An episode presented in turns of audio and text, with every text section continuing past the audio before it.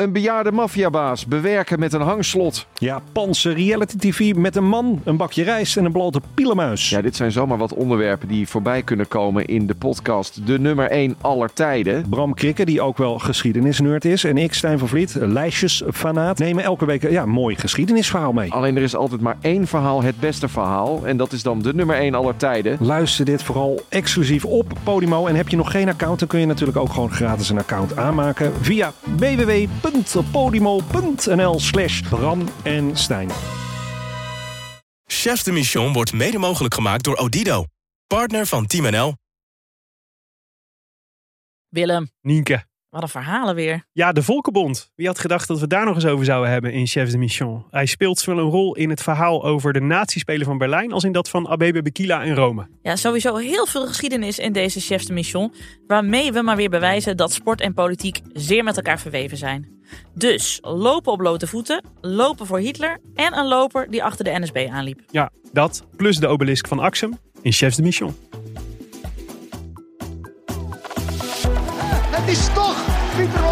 Hij wint. Hij wint. Goud voor Ellen van Lange. Dubbel salto, de flying Dutchman. En hij staat. Ezie van Assen, los. Volledig aan. Volledig aan. Daar is de tweede gouden medaille voor Nederland. Dit is gigantisch.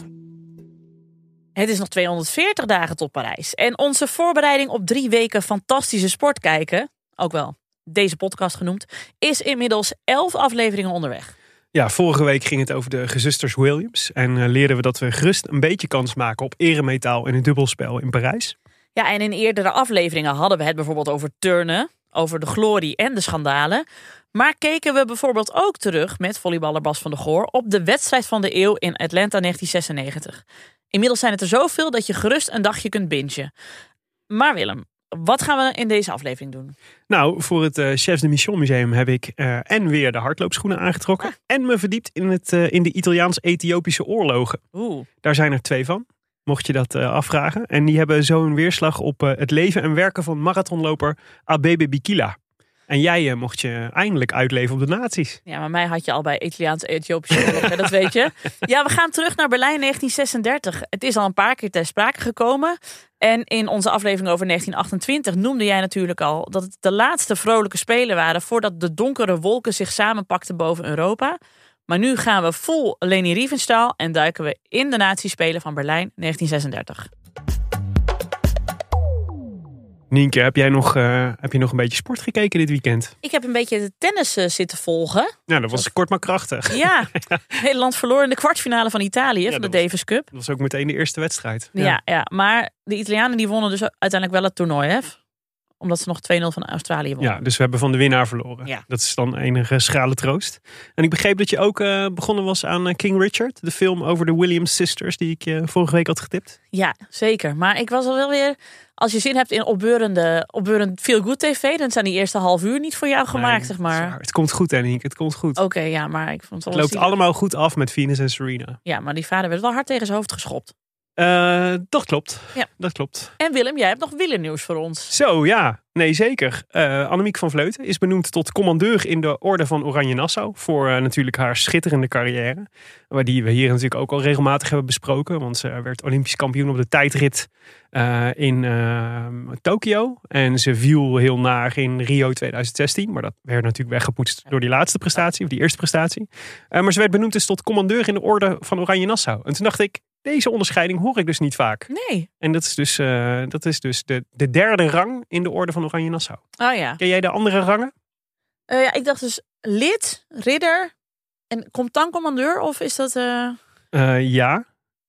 Lid, ridder, groot kruis, groot officier, officier. Zo. Dat zijn alle, alle opties die je hebt. Veel hè? Ja, en ik kan me natuurlijk En voorstellen... deze krijg je dus als je voor dan moet je prestatie hebben met wereldwijde uitstraling en betekenis. Ja, en ze moeten natuurlijk ook een beetje stapelen. Want zij, als je goud eh, wint, dan krijg je al een koninklijke onderscheiding. Dus zij was al waarschijnlijk ridder of Ja, iets anders. uh-huh. Dus nu moesten ze nog wel even een schepje bovenop doen. precies. Nou, commandeur. Dus vanaf nu is het de commandeur van Vleuten. Nou, van harte gefeliciteerd, commandeur. Precies. Kom maar eens langs, commandeur. Vinden we gezellig, commandeur. Nienke, jij mocht je eindelijk onderdompelen in de nazispelen van 36. Dat moet een eh, feest geweest zijn. Ja, voor de luisteraar die dat nog niet weet. Ik hou van geschiedenis. En dit is zo'n, weer zo'n markering in de 20e eeuw. Mm. Nog, misschien nog veel meer dan ik had gedacht van tevoren, voordat ik me er helemaal in verdiepte. Berlijn zou in 1916 al de Olympische Spelen krijgen. Maar ja, toen kwam er iets tussendoor, namelijk een Eerste Wereldoorlog. Mhm. Best En- een dingetje in Duitsland. best een dingetje. En toen hebben ze daarna hebben ze wel weer de Olympische Spelen van 36 dan gekregen. Niet meteen na de Eerste Wereldoorlog, want eerst moest natuurlijk Duitsland op eh, de bladen zitten. Ja, hè? even sorry zeggen. Terugbetalingen, niet meedoen aan grote toernooien. Ja. Maar toen zij in eh, 26 waren toegetreden tot de Volkenbond, weet je, de voorloper van de Verenigde Naties die je Mhm. toen had. ehm, toen dachten ze, ja, geef ze dan ook een Olympische Spelen. Dan kunnen ze zich ook weer een beetje profileren in Europa. Nou, maar dan hadden ze iets te vroeg gezegd. Want ja, Ja. toen kwam de Met NSDAP terugwerkende kracht is dat wel duidelijk. ja, precies. Maar goed, dit waren dus de iets wat zorgeloze Weimar jaren in Duitsland toen ze Ja. met wederopbouw bezig waren. En werden allemaal mooie dingen gemaakt. Toen kwam de NSDAP aan de macht en toen dachten ze ook het IOC en eh, de hele internationale gemeenschap, die zaten meteen best wel in hun maag met, ja, we hebben, hebben Hitler echt een enorm cadeau gegeven. Ja. Om, hem te kunnen, om zichzelf te kunnen profileren. Terwijl Hitler die had niks met die hele Olympische Spelen. Die vond basketbal en hockey bijvoorbeeld maar Engelse hobby's. Boksen vond hij dan nog wel aardig. Mhm. Dat is ook een beetje lekker mannelijk, hè? Eh, maar vooral turnen was heel erg belangrijk Ja. in het Duitsland van die tijd. Want het idee was van de naties, jongens die goed kunnen turnen, dat zijn ook goede soldaten. Want die zijn lenig en snel. Ja. Dus eh, Ja, en die moderne vijfkamp natuurlijk, waar die ook eh, dol op was. Wat Precies. we vorige keer hebben geleerd van jouw Ja. verhaal. ja, maar dat kwam dus ook pas later. Het was vooral eerst het turnen. Het Mhm. idee was ook binnen de naties, geef Duitsland 6 miljoen turners en, eh, we kunnen de oorlog weer in. Ja, Dit is heel specifiek ook echt 6 miljoen. Ja. ja. Ehm, nou, die turners die waren ook wel, die gingen ook wel met- meteen mee op die NSDAP-wagen. Want ehm, binnen de NSDAP hebben ze heel snel pro- geprobeerd om de sporten ook te nazificeren. Dus na Mhm. 1933. En die turnverenigingen die deden dat eigenlijk al voordat het hen was opgedragen. Die, waren, die hebben in 33 meteen al hun Joodse ehm, turners uit hun clubs gegooid. Zelfs de Joodse soldaten die in de Eerste Wereldoorlog hadden gevochten en daarna gewoon bij hun turnclub turnen, zelfs die moesten Ja. de club ver, vooral verlaten. En de NSDAP zag ook al best wel snel in, oké, we hebben die Olympische Spelen. En die zagen ook wel in, wat we, waar we het ook met de vijfkamp over hebben gehad, dat sport wel een heel goed promotiekanaal kan Ja. zijn voor je volk. Ja. Dus eh, Hitler stelde Hans von Chammer und Osten Mhm. eh, aan en die werd de Reichssportführer om de sportclubs te nazificeren. Ja. Nou, dat klinkt dan weer meteen heerlijk. The 1936 Olympics were, of course, very controversial. They're sometimes referred to and legitimately as the Nazi Olympics. Hitler was very assiduous about getting these Olympics because it would show he, he felt Germany in a very good light. The games were misused by the Nazi regime for propaganda, of course.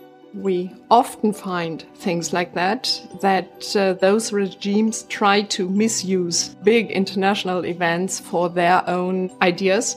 And so, among other things, they did was uh, try to clean up um, the, whatever anti-Semitism that they had, and uh, everything seemed to be like a normal country, like a normal, sophisticated country. But it was clear to a lot of people what Hitler was about uh, and what Germany was about: utter discrimination. Er was natuurlijk ook binnen het NOC-NSF ook meteen discussie over... oké, we, we willen wel naar die Olympische Spelen in Berlijn, maar moeten Mhm. we dat wel doen? Von Chammerund Osten had wel meteen gezegd, ook tegen Nederland... wij gaan ons niet mengen in de selectie van de atleten. En dat heeft eigenlijk een beetje het Nederlandse IOC in slaap gesust. Eh, Dat werd toen op dat moment geleid door baron Alfred Schimmelpenning van der Ooyen. Geen familie van. Mhm. En ehm, die zei op een gegeven moment, ja, die dacht dat het zo zou zijn dat eh, de Spelen geregeerd worden door één wet. En dat is dan de Olympische wet, zoals hij dat dan zei. Ja. En dat daarbij slechts één vlag wappert en dat is die der vijf ringen. Mhm. Dus hij dacht op een of andere manier dat die hele Olympische gedachte zou die hele natiegedachte wel overschaduwen. Want Mhm. Tikkie, Ja. tikkie naïef. tikje naïef met terugwerkende kracht. Ja. NOC heeft dus meteen, of niet meteen, maar na enige discussie gezegd: wij gaan. Maar hebben wel tegen de eh, eh, sportbonden in Nederland gezegd: jullie mogen zelf kijken of je wil gaan of Ah, ja. Eh, nou, de krachtsportbond, de gewichtheffers en zo, die houden een referendum en dan wordt echt duidelijk nee gestemd. Oké. De turnbond gaat ook niet. Terwijl turnen dus zo populair was onder de naties. Ja. Die gaan ook niet. Dat duurt echt ellenlang voordat ze daaruit zijn. Eh, en dat is uiteindelijk is het een nee geworden, omdat vooral de vrouwen binnen de turnbond nee hebben gestemd. Ja, maar het is een ontzettend Joodse sport ook. Precies, dat Ja. was dus de reden waarom Ja. die- de turners eigenlijk niet wilden gaan. Omdat hij eh, ook in 28 bijvoorbeeld, weet je, daar heb je nog over verteld in Mhm. Amsterdam, dat er heel veel eh, Joodse vrouwen in die turn eh, selectie zaten. Ja. Ehm, de boksbond is heel erg verdeeld, maar eh, de, de beste bokser van Nederland op dat moment, Ben Bril, een Joodse jongen uit Rotterdam, Ja. besluit al in 1934 om niet te gaan. De ramen. Met hakenkruis erop. Stuk geslagen. Jude en Raus. Toen heb ik gezegd, van dit keer en nooit meer, zolang dat regime blijft, ga ik naar Duitsland. 35 ben ik wereldkampioen geworden. 36 was ik weer kampioen van Nederland. En toen kreeg ik de uitnodiging. Via het Olympisch Comité dan. Via mijn bond. Om mee te doen naar de Olympiade in 1936. Toen heb ik gezegd, heer, u wordt bedankt. Ik ga niet naar dat fascistische land toe. Er zijn dan zo eh, los per sport nog een paar andere weigeraars. Mhm. Maar die wordt het best wel lastig gemaakt om te weigeren om naar de Olympische Spelen te gaan. Omdat er vanuit NOC en vanuit hun eigen bonden eh, vaak best wel veel druk wordt uitgeoefend op hen. Van ja, je, je wil niet strijden voor je land. Je kost ons een medaille. Dat gebeurt bijvoorbeeld bij hinkstapspringer Wim Peters. Mhm. Die echt dan aan de top staat op dat moment. Ja, Hij komt uit Zwolle, wil ik even bij zeggen. En hij is wel toen een nog beetje... geen Dinoland. Nee, toen had het nog geen Dinoland. Toen woonde Wim Peters daar nog. En, en die zegt, ik, ik ga niet. Hij komt uit een eh, socialistisch nest. Uh-huh. En, en dat zie je heel veel bij de sporters die dus heel erg in linkse milieus opgroeien. Die hadden al best wel snel door dat in nou ja, begin jaren dertig al de socialisten in Duitsland het al heel zwaar hadden. Ja. En zij kregen dus ook via socialistische tijdschriften en zo heel goed door Ja. wat er daar gebeurde. Dus Ja, zo was die sport natuurlijk ook georganiseerd destijds. Dat hebben we natuurlijk in die aflevering van 28 ook wel over verteld. Dat die, die verzuiling kwam in de jaren Mhm. 20 natuurlijk zo super op. ja, Dus de, de, de turnen als de Joodse sport. En inderdaad socialistische verenigingen en sporten en zo. Ja. Ja, eh, hardloper Tolien Schuurman, die woonde destijds in Windersheim. Dat ligt er weer net onder Zwolle. Eh, kan er niks aan doen. is- Precies, kan er niks aan doen.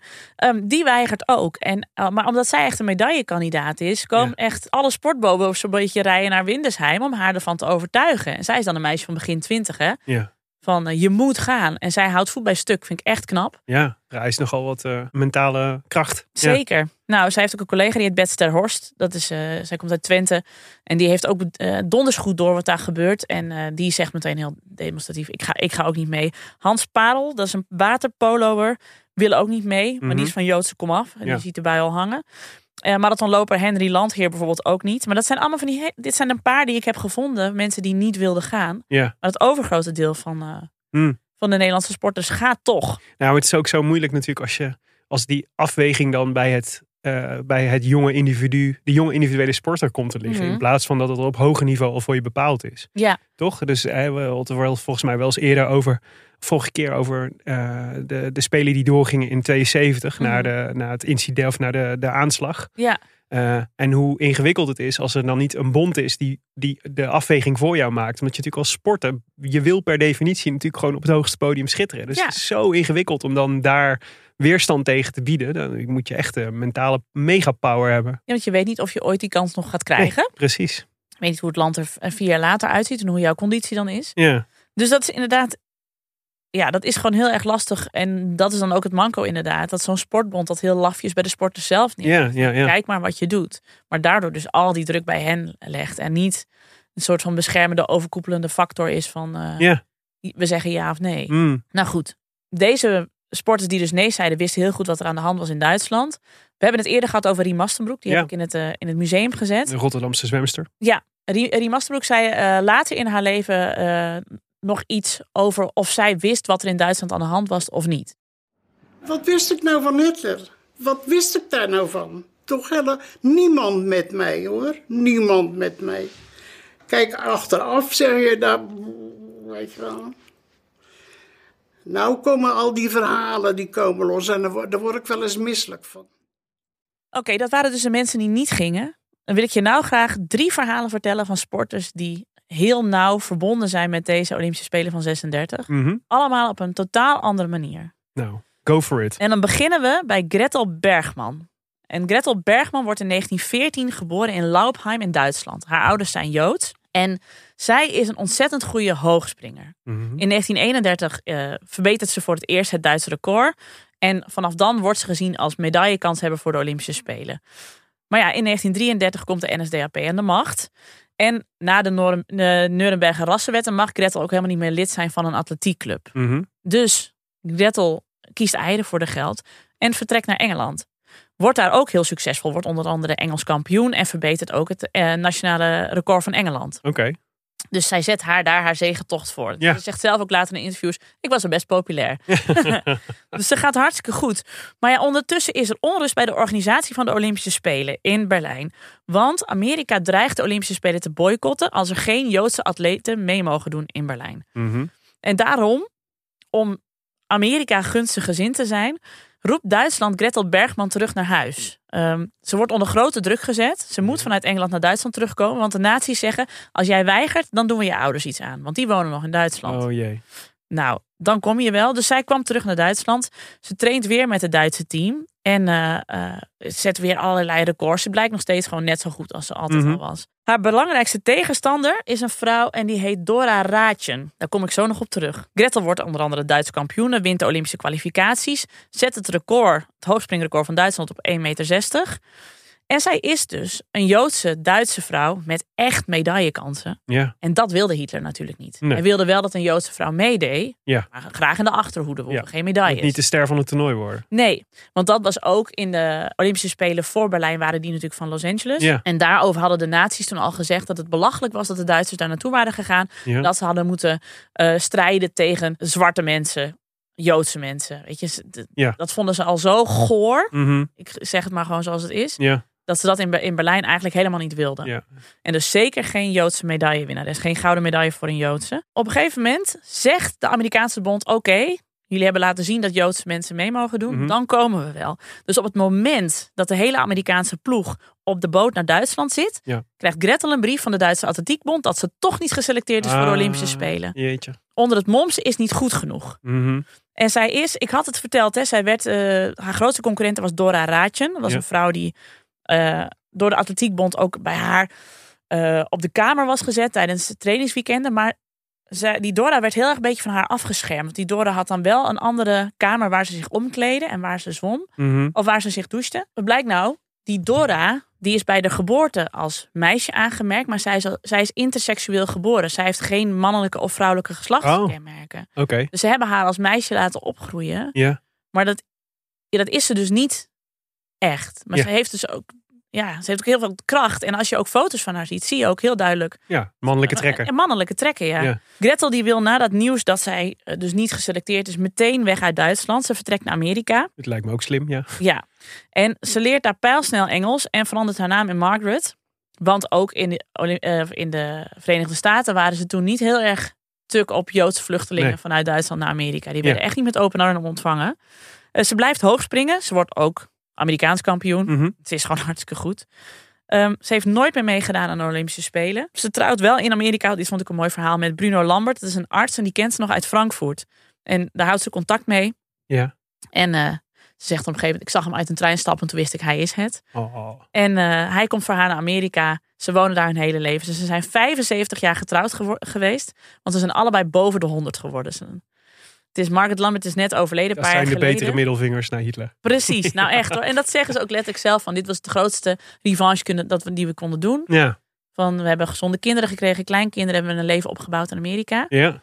En eh, Duitsland heeft nog iets terug proberen te doen. In 1996 waren natuurlijk de Olympische Spelen in Atlanta. Ja. Toen hebben ze eh, Margaret uitgenodigd als eregast van het Duitse Olympisch Comité in Oh. Atlanta. Wauw. Mochten de atletiekwedstrijden met hen eh, bekijken. Ja.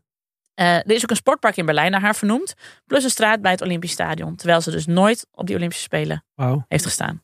She was one of the medal hopes of Germany for the 1936 Olympic Games. Of course, when she was 16, the Nazis hadn't taken power yet. And when that happened in 1933, e- everything changed quite radically. The odds she was up against as a Jewish athlete in Nazi Germany are quite a story. I don't forgive Germany what they did. Never, never, never forget. I could have won, but I didn't. Oké, het volgende verhaal, dat moest ik wel vertellen. Want als ik jou één naam vraag van iemand Ja, met wie jij zeg maar de Olympische Spelen in Berlijn eh ja identificeert. de spelen van Jesse Owens, toch? Spelen van Jesse Owens. Ja. Jesse Owens, tweevoudig eh, gouden medaillewinnaar in Berlijn. Maar dat leven begint in 1930 in Oakville, Alabama.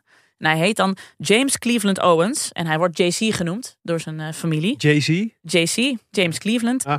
Eh, hij is een kleinzoon van eh, tot, tot slaafgemaakten. En zijn ouders hebben dan, die zijn dus niet meer tot slaafgemaakten, maar die hebben dan, Mhm. weet je, die na, na slavernijse constructie, waar ze dan, oké, ze zijn geen eigendom meer van een kantoenplantage, maar zij mogen dan een klein stukje van een kantoenplantage huren. Oh ja. En een deel van de opbrengst mogen ze dan zelf houden. En maar Ja. het gros moeten ze natuurlijk overdragen aan de plantagehouder zelf. Het is een soort slavernij light eigenlijk. Want het is nog steeds grote armoede.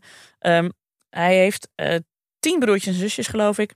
Zijn ouders werken op die kantoenplantage. Al die kinderen werken op de kantoenplantage Ja. om er zoveel mogelijk geld binnen te Alabama, ook niet Ah. per se het rijkste gebied. Precies. Het is een hele ziekelijke jongen, deze JC. En op zijn vijfde, dit schijnt dus zo te zijn, heeft hij een tumor in zijn borst. Maar omdat zij helemaal geen, Mhm. ze kunnen helemaal geen ziektekosten betalen of een, een dokter betalen, Ja, heeft zijn moeder zelf die tumor uit zijn borst gesneden. Met een mes dat ze had gesteriliseerd in een vlam. Oké. Dus Mhm. dit is een verhaal wat ik niet heb kapot gecheckt, want ik vond Nee. het gewoon te sterk om te vertellen. Ja. Eh, als JC 9 is, gaan ze naar eh, Ohio, verhuizen ze. Ook om het racistische zuiden een beetje te ontlopen. Ja. Hij komt dan op een nieuwe school en zijn meester daar versta- verstaat zijn naam niet goed. En die maakt van JC Jesse. Ah, En daarom heet hij Jesse Owens. oké.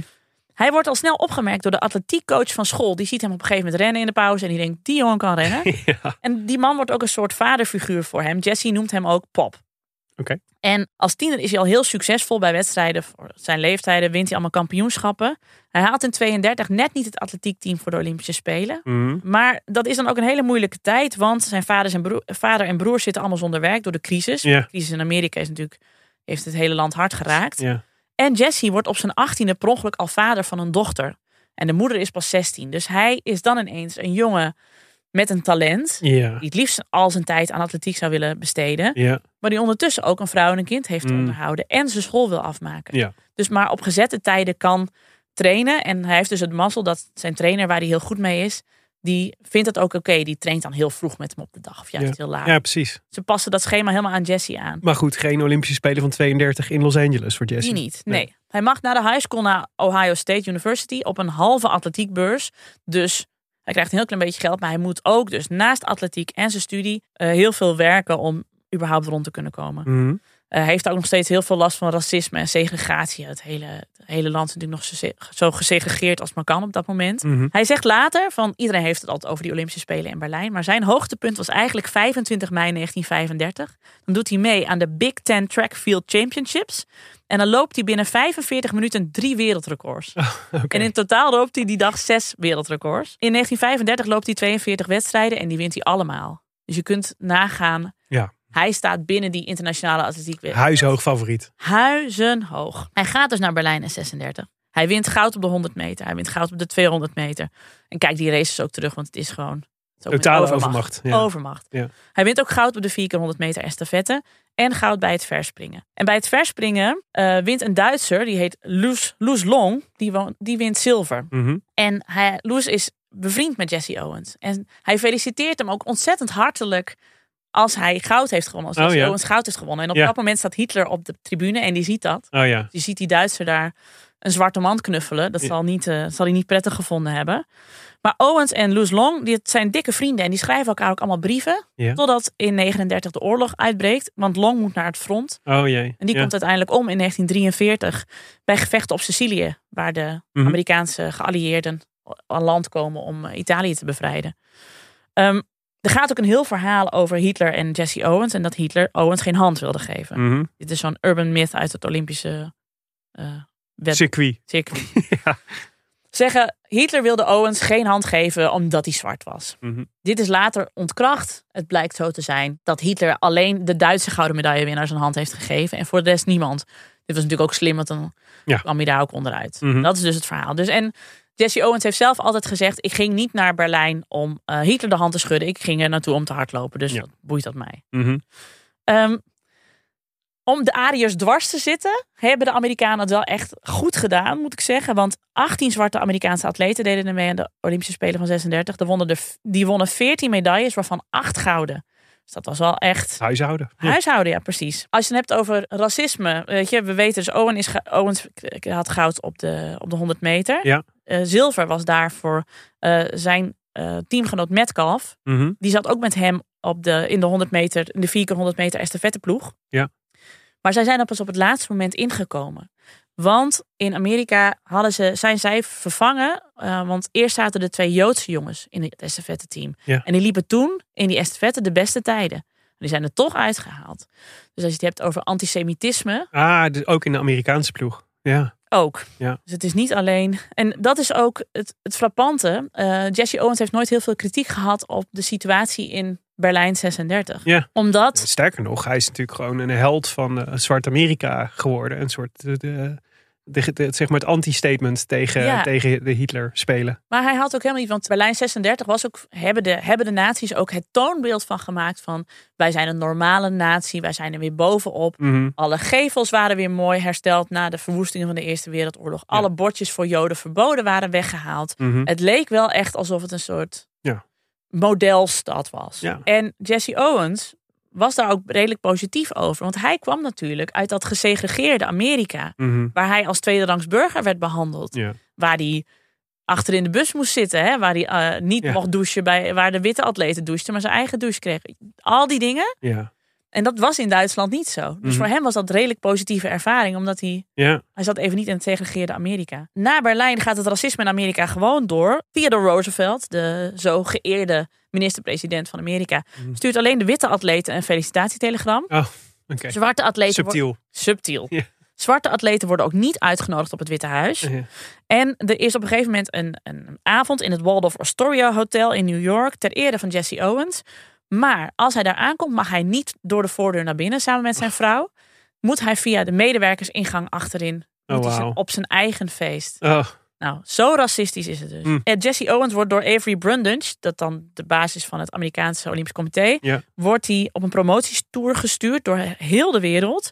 Waar Owens natuurlijk zelf helemaal niks aan verdient. Het is allemaal belangeloos. En. Brundage en de zijnen natuurlijk flink mee cashen. Maar Jesse Owens is helemaal op. Die kan niet meer. Weet je, al, al het harde werken, al die stress. Hij wil niet meer. En als hij dan weigert om naar Stockholm te gaan voor een promotie-event, wordt hij meteen ge- geschorst door Avery Brundage. Wordt hij aangemerkt als eh, professional. En ja, als bij Olympische Spelen mag je alleen meedoen als je amateur bent. Nou, Jesse Owens is dus geen eh, amateursporter meer. Dus hij gaat ook maar gewoon rennen voor zijn werk. En dan begint er echt zo'n soort van Ja. promotietour voor zichzelf. En dan rent hij tegen treinen, tegen honden, tegen paarden. Weet je, hij wordt echt zo'n shownummer. Carnavalsact. Ja, Ja. ja. Hij krijgt nog wel andere banen hoor. En, eh, en klimt wel uit dat eh, promotiedal. En hij overlijdt uiteindelijk in 1980 op 66-jarige leeftijd aan longkanker. Mhm. Eh, het schijnt ook dat hij na de Olympische Spelen een pakje per dag rookte. Dus. Word je meestal niet sneller van. Ook. Nee, nee. Het is dus een politiek boegbeeld geworden. Maar ook een beetje tegen wil en dank. Mhm. En ik ken natuurlijk wel dat bekende beeld van de Olympische Spelen van 68. Waar die zwarte hardlopers het Black Ja. Power Ja. teken maken. Zeker. Jesse Owens wordt daarna natuurlijk ook om zijn mening gevraagd. Van moet het nou? Ja. Zegt Jesse Owens, ik had het in eerste instantie zegt hij, ik had het niet gedaan. Ja. Want het oude riedeltje politiek en sport hoor je niet Gescheiden met elkaar houden. verbinden. Ja. En later zegt hij ook wel, ik heb inmiddels wel door Ja. dat je als je iets wil veranderen, dat je dan ja, Een beuk erin moet gooien. Dus dat je iets revolutionairs moet doen. Ja. Dan neemt hij die woorden wel terug. Ja. Hij is dus helemaal niet zo politiek uitgesproken als je zou denken als je op de nazi-spelen Hitler een hak hebt gezet. Ja. Dat was dus helemaal niet de rol die hij heel graag wilde hebben. Nee, eh, maar dat beeld is natuurlijk ook wel een beetje genuanceerd. En wat jij vertelt over die twee Joodse jongens in het, in het estafette team. Weet Mhm. je wel, het, is, het is natuurlijk allemaal niet zo zwart-wit. Nee, het is niet van hij zat in een heel goed land en hij ging naar een heel slecht Nee. land. Hij zat ook in een land waar hij zelf heel slecht behandeld werd. En anderen met hem ook. Ja. Dus waar je ook al niet de hoofdprijs won. Dus Ja. ja, het is een heel eh, grijze geschiedenis, laat ik Mm. het zo zeggen. Oké.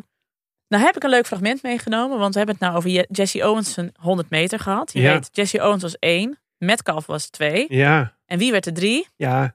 eh Tinus Ozendarp. Het schot, met één is het goed. Laat kijken.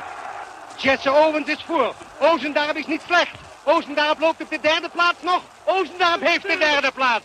Een juichende Ozendarp die meteen wegspringt tussen al zijn concurrenten. En van vreugde enige sprongen over het middenterrein maakt. Tinus Oostendaar, want we hebben het nu gehad over de Joodse vrouw die uiteindelijk toch niet naar de Spelen mocht. We hebben het gehad over de zwarte man die de Olympische Spelen won. We moeten het ook hebben over Tinus Oostendarp. Mhm. Uh, hij kwam uit Rijswijk, hij was van eenvoudige komaf. Hij wilde heel graag voetballer worden. Maar op het voetbalveld rende hij vaak al veel te hard. Oh, ja. Dus dan liep hij vooruit om een bal te krijgen. Maar dan stond hij nog tijden bij de, op de middellijn te wachten. Totdat zijn... Tot die bal eindelijk kwam.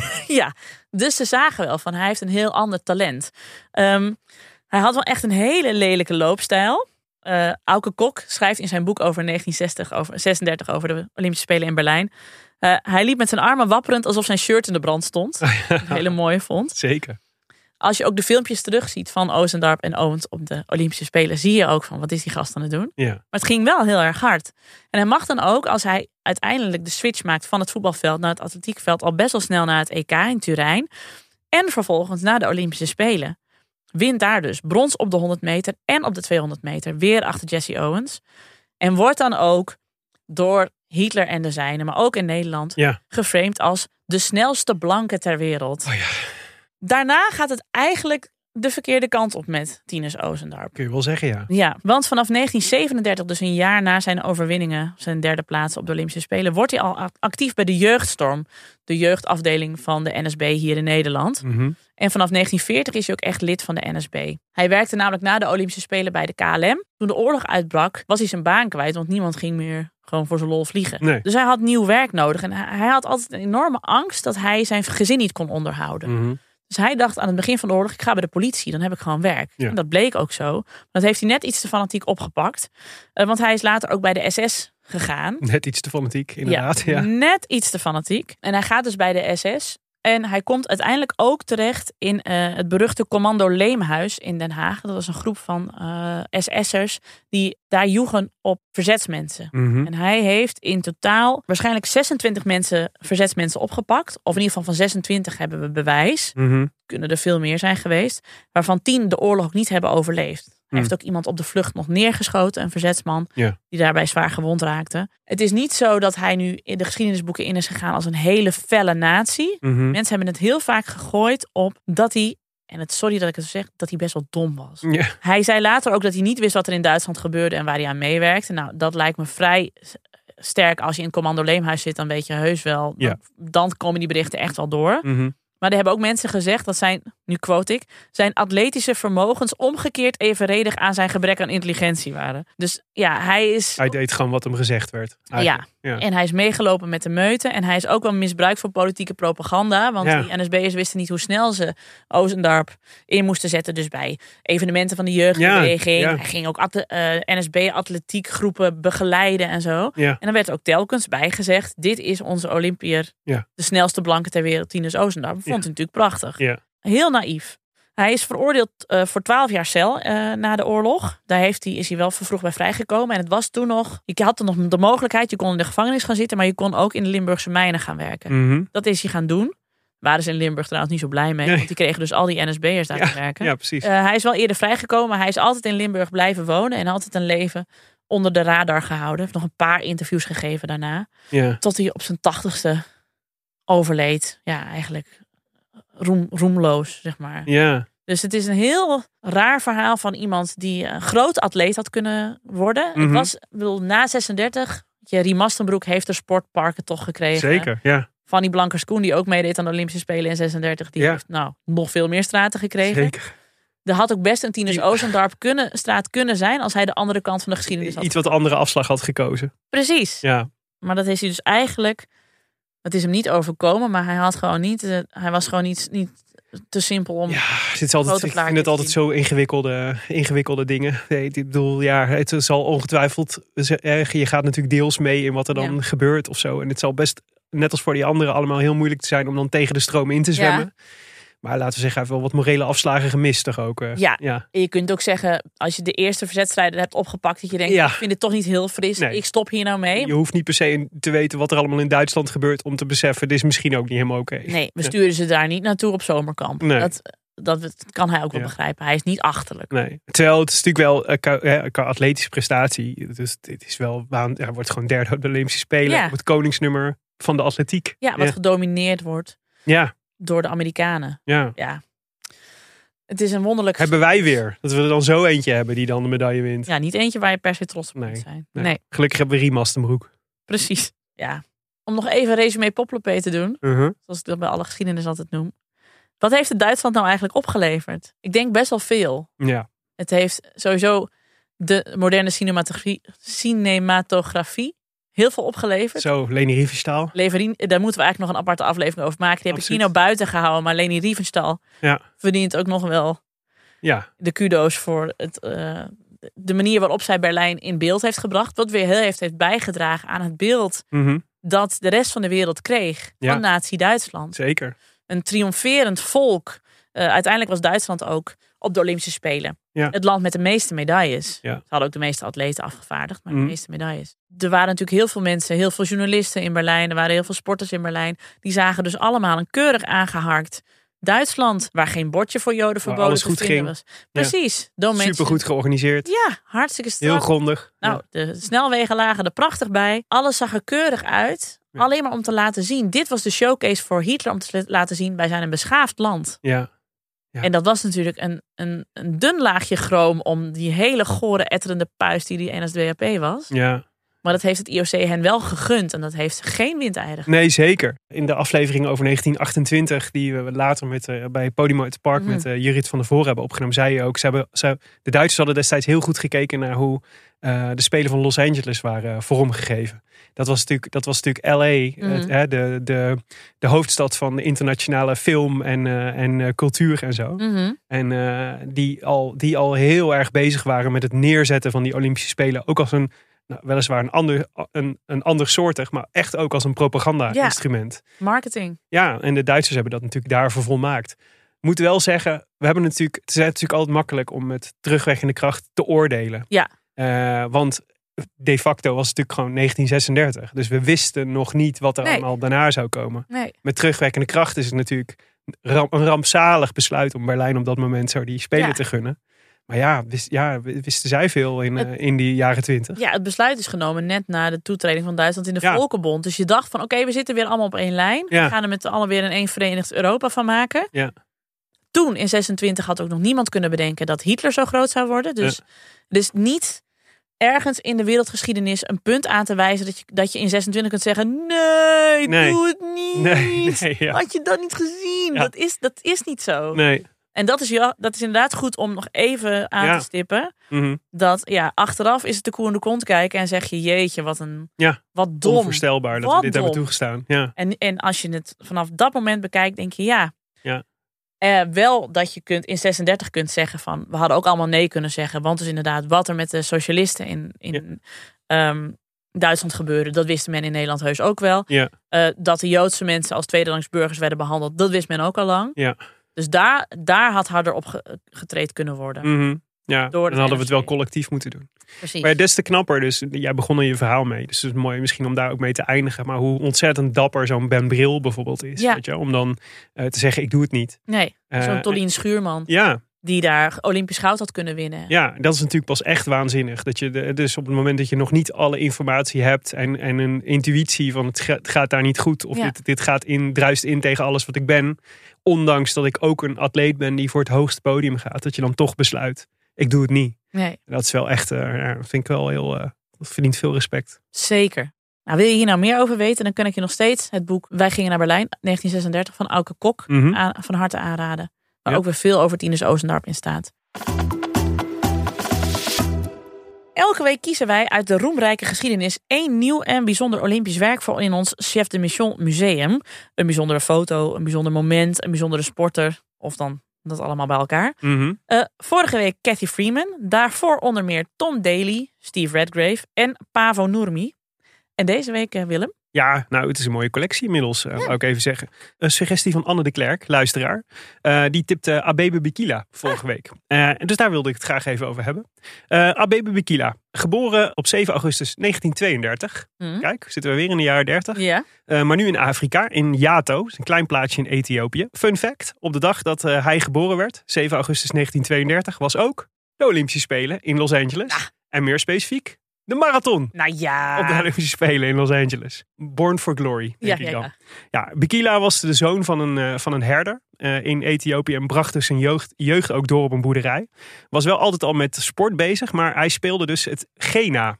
En Gena is een soort Ethiopisch hockey. Oh, dat tussen verschillende Ethiopische dorpen werd gespeeld. Oh.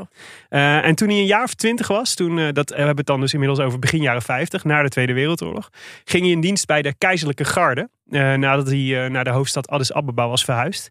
En werd daar dus lijfwacht van de beroemde keizer Haile Selassie. Oh, wauw. Tijdens zijn trainingen voor bij, die, eh, bij die keizerlijke garde moest hij dus dagelijks onder andere 20 kilometer rennen. Zo.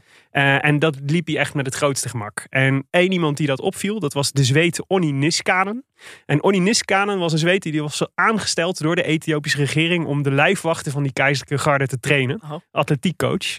Maar ook, en dat was een beetje zijn geheime agenda, om potentiële atleten voor de Olympische Spelen te ontdekken.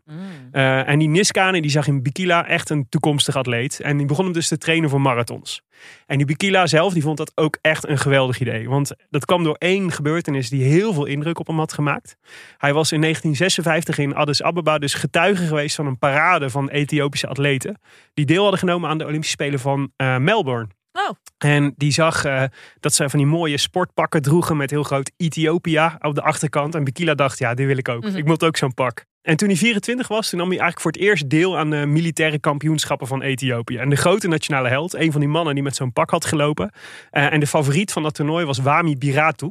Eh, die de nationale records op de 5000 en de 10.000 en de marathon van Ethiopië op zijn naam had staan. Eh, en Bikila, eh, voor het grote publiek destijds nog echt een grote onbekende, die eindigde op de tweede plek, net achter die Biratu. En dat is eigenlijk het begin van zijn opmars. Dus in het jaar van de Spelen van Rome, begin 1960, wint hij voor, eh, voor het eerst in één maand tijd twee marathons in Addis Ababa. Zo. ik, moest, ik moet nu denken aan hoe lang ik nodig had om te herstellen van mijn ene Ik marathon. wilde het net zeggen inderdaad. Van, had jij dat gekund, Willem En die heb ik net niet gewonnen, zoals je misschien nog wel weet. Maar hij plaatst zich dus daardoor, door die prestatie, dus ook eh, op het laatste moment voor de, eh, voor de Olympische Spelen van Rome. En op 10 september 1960 neemt hij dan dus deel aan de wedstrijd van zijn leven. En dat is de Olympische Marathon. Eh, en dat is dus in Rome, nota bene. En dat is belangrijk, want Italië en Ethiopië hebben een, laten we zeggen, vrij moeizame relatie met elkaar. Roemrucht verleden, ja. Ja, ehm, die hebben onder andere twee oorlogen met elkaar eh, uitgevochten. De eerste in 1895, toen het nieuw gevormde Koninkrijk Italië ook graag heel graag wilde meedoen aan de wedloop om Afrika. Mhm. Eh, dus de kolonisatie, zeg maar. Eh, en naast Eritrea en Somalië ook heel graag Ethiopië wilde, wilde inrekenen. Maar Ethiopië wist toen toch nog zelfbeschikking te houden na de oorlog.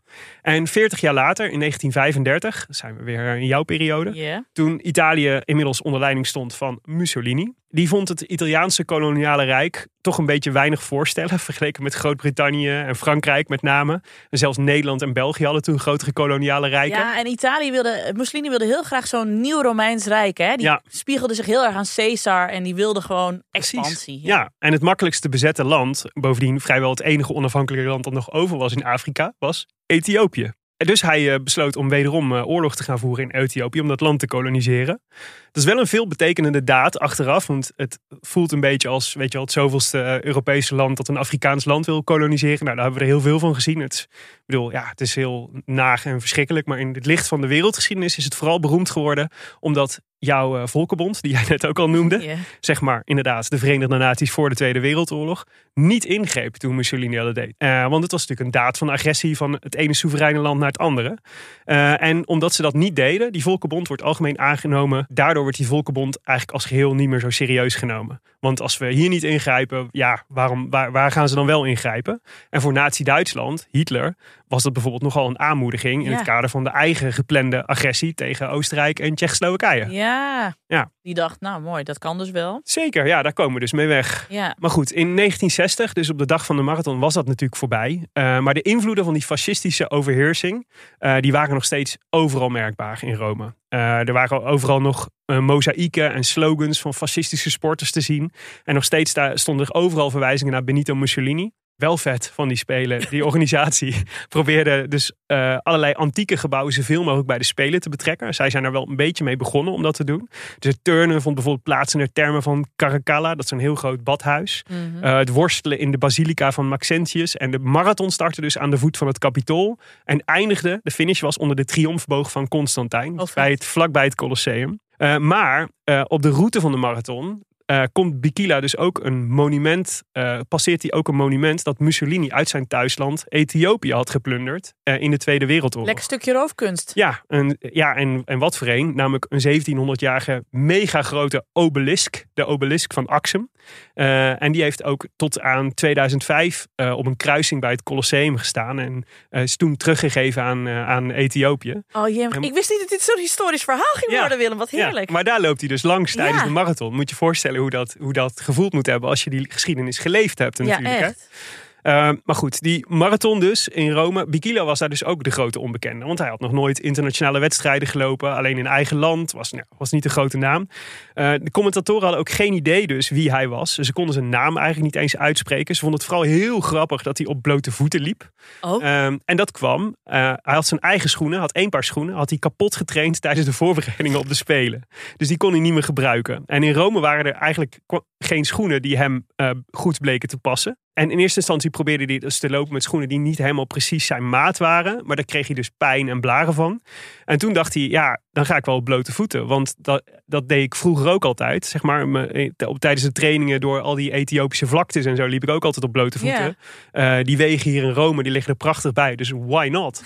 ik ga gewoon op blote voeten lopen. Wow. En uh, die marathon gaat laat in de middag van start. Het is verschrikkelijk heet. De grootste concurrent van Bikila is een Marokkaan, Radi Ben Abdesalam. En de eerste fase blijft Bikila lekker achteraan de eerste groep hangen.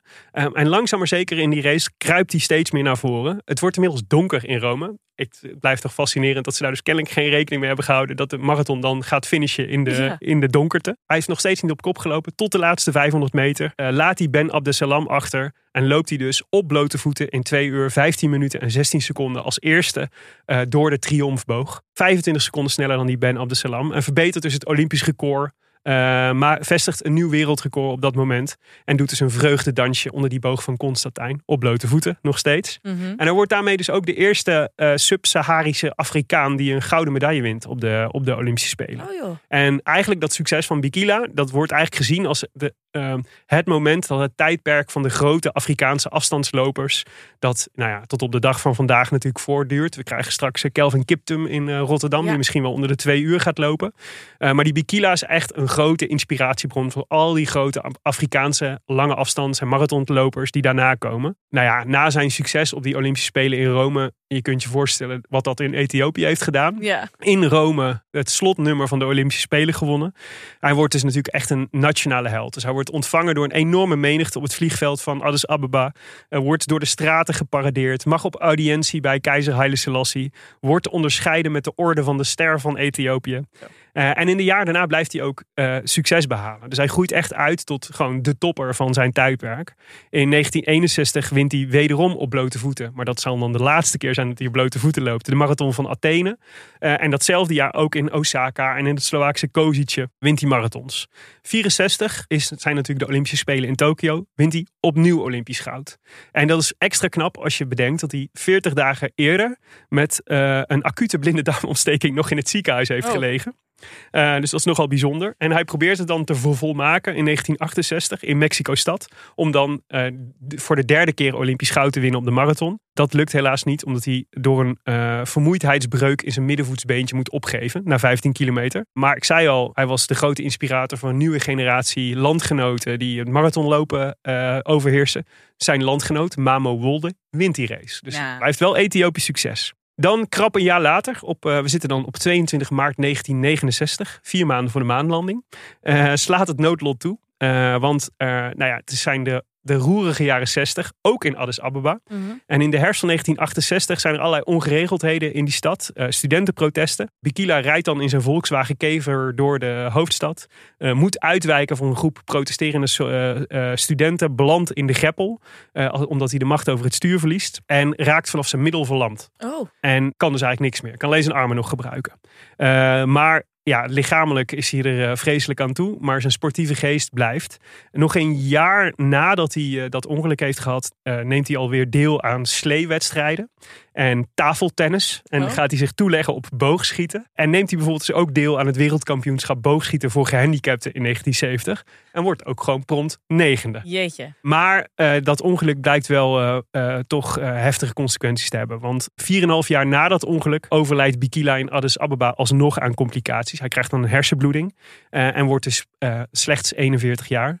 Tweevoudig Olympisch kampioen. Zijn begrafenis wordt door meer dan 65.000 Ethiopiërs bijgewoond. Zo, Inclusief zijn oude baas, Haile Selassie. mooi man.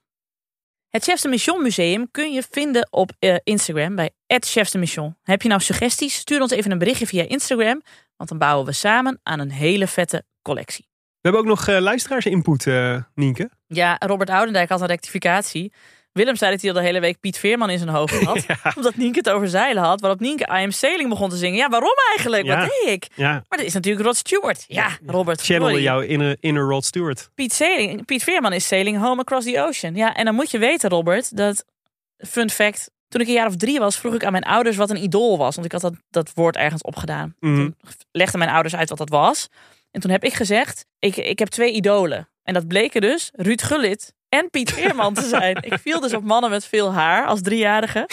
Dus Piet Veerman, daar heb ik persoonlijk een band mee. Ja, en dan nog deed je het fout. Deed ik nog fout? Sorry, Voor Robert. straf een hele week eh, Paling Sound eh, playlist op je Nee, Spotify. Nee, nee. Ja. En we kregen nog een bericht van Linda Bitter. Mhm. Die was eh, blij met onze aandacht voor eh, Olympisch tennis. Zei, ja, het is nog wel een beetje complicated. Want we hadden het over de, hè, wie moet er nou met wie dubbelen en Mhm. gemengd dubbelen. Het, er zijn nog wel wat eisen waaraan je als deelnemer moet voldoen. Want in het dubbel specialiseer je namelijk in een plek links of rechts. En dat heeft dan weer te maken met forehand of backhand, of dat dat je beste is. Daardoor kan bijvoorbeeld weer niet iedereen met elkaar dubbelen. Want Royer en Koolhof zijn bijvoorbeeld allebei rechts. Oh ja. Eh, misschien is dat ook de reden dat hij in de Davis Cup met Griekspoor dubbelde en niet met Royer. Maar goed, ja, en eh dachten we moeten nog even kijken naar hoe dat precies dan zit met die kwalificatie. Ja, in principe is de top 10 van die dubbelranglijst, die plaatst zich dus automatisch voor de Olympische Spelen. En het gaat er dan om dat je partner, je dubbelpartner, moet eh, genomineerd zijn bij het NOC, bij, en door NOC-NSF, maar moet ook op de ranglijst, de dubbelranglijst, minimaal bij de top 300 staan. Nou, daar, Oh. alle namen die we hebben genoemd, die komen daar eigenlijk wel aan. Oké, dus dat, daar zijn we safe mee. Precies. Nou, top Linda, bedankt voor het uitleggen. Nienke, wat gaan we de komende week kijken aan sport? Nou, het is dus WK handbal voor Ja. de vrouwen. Leuk. En dat is, speelt zich af in Denemarken, Noorwegen en Zweden. Mhm. En eh, Team NL zit in groep H en moet tegen Tsjechië, Argentinië en Congo. En die wedstrijden zijn op 30 november, 2 december en 4 december. Allemaal in de avond. Handbal is te zien op eh, Viaplay, toch? Ja, dat klopt. En er zit nog een heel eh, kwalificatieding aan vast. want de winnaar van dit WK verdient een Olympisch ticket. Tenzij Frankrijk wereldkampioen wordt, want dan gaat het ticket naar de nummer 2. En Frankrijk mag sowieso meedoen. Precies. En een groot deel van de andere tickets gaat naar de winnaars van de continentale toernooien. Maar aangezien Nederland op het afgelopen EK de finale niet haalde, is deze route afgesloten. Dus we Mm. moeten het hiervan hebben. Oké. Ja, Nederland zal dus via een OK OKT in 2024 toegang tot Parijs moeten krijgen. En daarvoor is dit WK belangrijk. De zes best presterende landen van dit WK mogen meedoen aan een OKT. Ja, dus we moeten eigenlijk de halve finale halen. Dan hebben we kans, dan mogen we meedoen aan een OKT. En op dat OKT kunnen we ons kwalificeren voor de Spelen. Ja. Oké. Of we moeten dus gewoon winnen en dan zijn we meteen geplaatst. Ja, Dat we waren eh, volgens mij een tijdje heel erg goed als eh, vrouwelijke handballers. Inmiddels eh, volgens mij Noorwegen de topfavoriet. Ja. Frankrijk, Denemarken, Zweden heel sterk. Ja, Noorwegen is ook titelverdediger, dus eh, daar Ja. kun je veel van En verwachten. we hebben wel weer Tess Wester terug. En volgens mij een paar van die veteranen die weer, die weer zo'n beetje opgestaan zijn bij het vrouwelijk handbal. Gelukkig, die hebben we wel nodig. En Stefana Polman, een van die veteranen, die had er wel vertrouwen in, zag ik bij de NOS. Nou, we gaan het zien. Willem, wat gaan we volgende week doen? Nou, Nienke, ik dacht ik neem jou eens mee eh, naar de tatami. Oh, lekker. En dan gaan we lekker aan elkaars pakken sjorren. Voor een eh, item over Olympisch judo. Eh, met Anton Geesink, dacht ik. En de Olympische Spelen van 64. Ja. Hè, eventjes, nou ja, we hadden het net bij Bikila natuurlijk ook al over. En natuurlijk onze andere kampioenen. Wim Ruska En Mark Huizinga. Mark Huizinga. Leuk. En jij, eh, heb je al iets voor het eh, Chefs de Mission Museum? Ja, want eh Nout van der Pad tipte ons voor het museum Richard Douglas Fosbury. Ah, De uitvinding van de Ja. Fosbury flop bij het hoogspringen. leuk. Ja, hij was dus de eerste die dus bedacht dat je beter over je rug dan over je buik over de lat kon gaan. Mhm. Nou, dat is revolutionair. Inmiddels volstrekt normaal, maar toen nog niet. Toen was dat echt crazy. Ja. En het is leuk, want jij hebt het dus over de jaren 60 met Anton Geesink. Zeker. 64. Ik heb het over 68. Dus Ja. Ja, dus we zijn een beetje in de 60s beland met eh Chefs de Mission. Een 60 special van Leuk, doen we dan ook allemaal eh, bloemetjes, eh, hippie, hippie kledij aan? Ik ben al de hele soundtrack van Hair aan het oefenen voor je. Aquarius. Let the sun shine. Komt Hoi. helemaal goed. Dit was eh, aflevering 13 alweer van Chefs de Mission. Gepresenteerd door jouw Chefs de Mission, Willem Dudok, dat ben ik, en Nienke de Jong, dat is zij. Deze podcast is een productie van Dag en Nacht Media en Podimo. En de redactie is in handen van Maaike van Leeuwen en Jip van Meel. Wil je nou reageren op deze show? Bijvoorbeeld zoals velen met u met hele fijne Olympische tips. Volg Willem, mij en het Chefs de Mission Museum dan via het de Mission op Instagram. We zijn daar inmiddels met bijna 1100 mensen. Gezel. Dus misschien wordt het binnenkort maar eens tijd voor een exclusieve prijsvraag. Zo, ja. Ja, misschien. Er is dus een veiling van Team NL op KataWiki. Mhm. Dan kun je bijvoorbeeld. Zeg eh, jij Katawiki? zeg je KataWiki? Ik zeg Katawiki. KataWiki. Mm. Nou ja, ik kom uit Zwolle. Ja. Je kunt bijvoorbeeld eh, meeveilen naar het startnummer van Femke Bol. Ja, Nou, misschien moeten we dat dan maar doen. ah, die leek me leuk. Dat is natuurlijk onze wannabe star Zeker. in Parijs. Ja, als je weer eh, met plezier geluisterd hebt naar deze aflevering, zeg het dan voort. En tip ons aan je vrienden en vriendinnen. Want eh, als meer mensen Chefs de Mission ontdekken, kunnen wij mooie afleveringen blijven maken. En we vergroten bij iedereen en zijn mer de zin aan Paris. Oui, oui. Met de Olympische groetjes van uw chefs de mission. En tot volgende week. Tot volgende week.